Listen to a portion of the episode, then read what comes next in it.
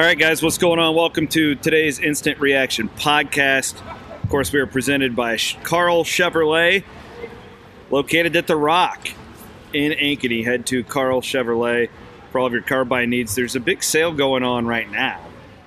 It's a little yucky outside, but um, I mean, it's an elite type sale going on at Karl Chevrolet.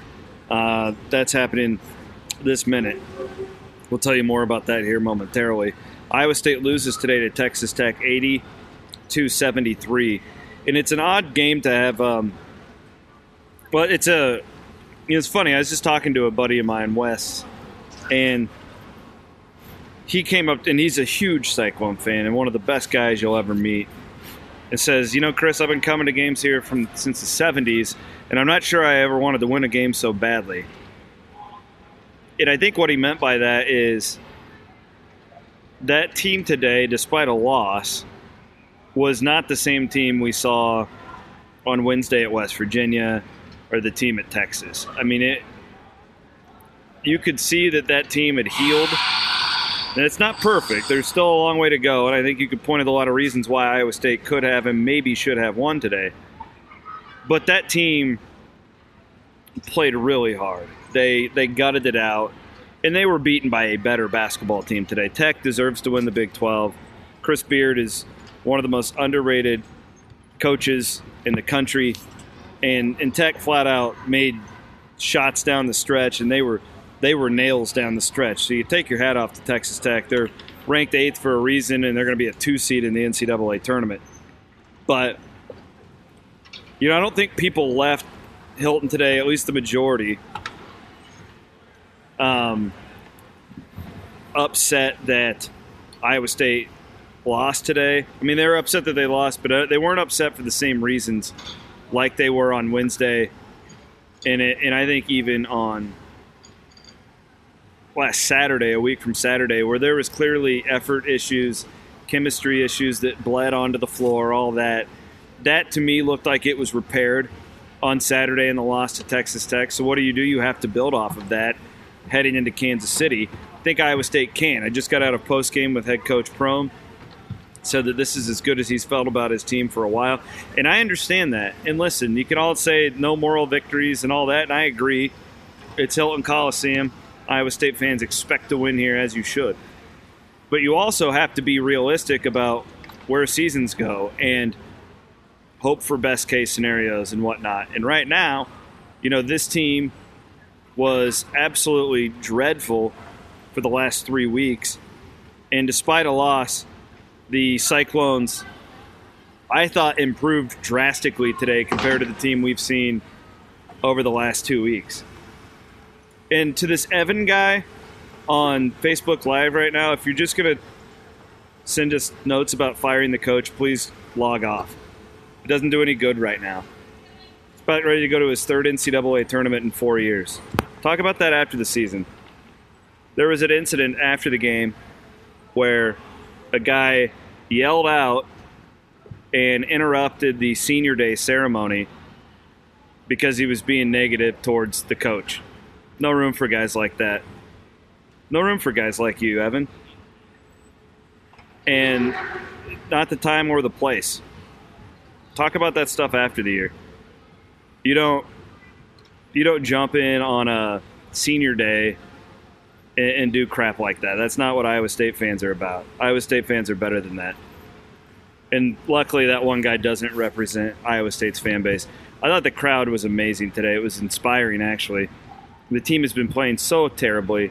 Um, not only playing bad, but they have been not showing the effort that Iowa State fans expect, all of that stuff. And it's terrible out. The weather is horrible. And this place was full today. Love seeing that. It was inspiring. I think the team fed off of that. I think that the team needed to see that. Um, you know, that people still had their back despite how bad things have gotten down the stretch. Um, basketball wise, away from the other off the court stuff, you know, it, I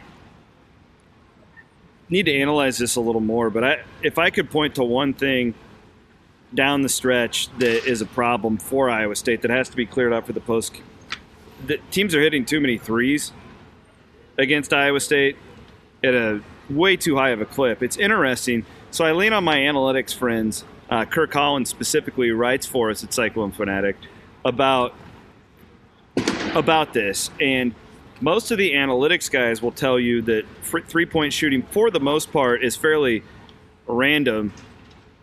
So from that aspect, yes, people are hitting shots against Iowa State. You tip him your cap to that, but there's there's more to it than that. This has been going on for far too long now, where teams are hitting double digit threes against Iowa State, and they've got to find a way to clear that up somehow. And, and maybe Iowa State's going to get lucky a little bit. Maybe the tide is going to turn back the other way, and Iowa State will be able to. Some teams are going to get cold against the Cyclones in the postseason. They're certainly deserving of that. But Tech, not a great three point shooting team hits 11 today in Hilton Coliseum. A couple of those were in transition. A uh, couple of those were probably effort. Um, but man, um, Jarrett Culver put on one of the best performances I think I've seen in Hilton in my years covering Iowa State today. 31 points, four of eight from three, uh, 12 of 19 from the floor. I don't. It, Tech was man, it was like straight eye of the tiger for Tech today. They were um, absolute nails down the stretch, and you've got to, despite how disappointed you might be in Iowa State's close to the regular season, you you also have to be realistic and look at, you know, how good Tech was, and they're deserving of the Big 12 championship. If anybody other than Iowa State's going to beat Kansas to, to win the Big 12, I want it to be Chris Beard. I, I love the way he runs his program. I think that that's a gritty type dude. Um, I really appreciate him. I know him and Coach Prohm are really good friends. He has a lot of respect for Iowa State and Iowa State's fans. But um, so congrats to them. But yeah, to, to wrap things up, I think I said most of it already. Feel better about where this team is now. I thought they could have gotten killed today. They certainly did not. They played hard. It, it seems like the team is rallying together here down the stretch, um, and we'll see if they can win some games in Kansas City. I wouldn't hold my breath, but um, definitely an improvement today compared to everything that happened on Saturday. Fans will be disappointed today because they lost, but the you know the real true blue Cyclone fans I think will appreciate the improved effort.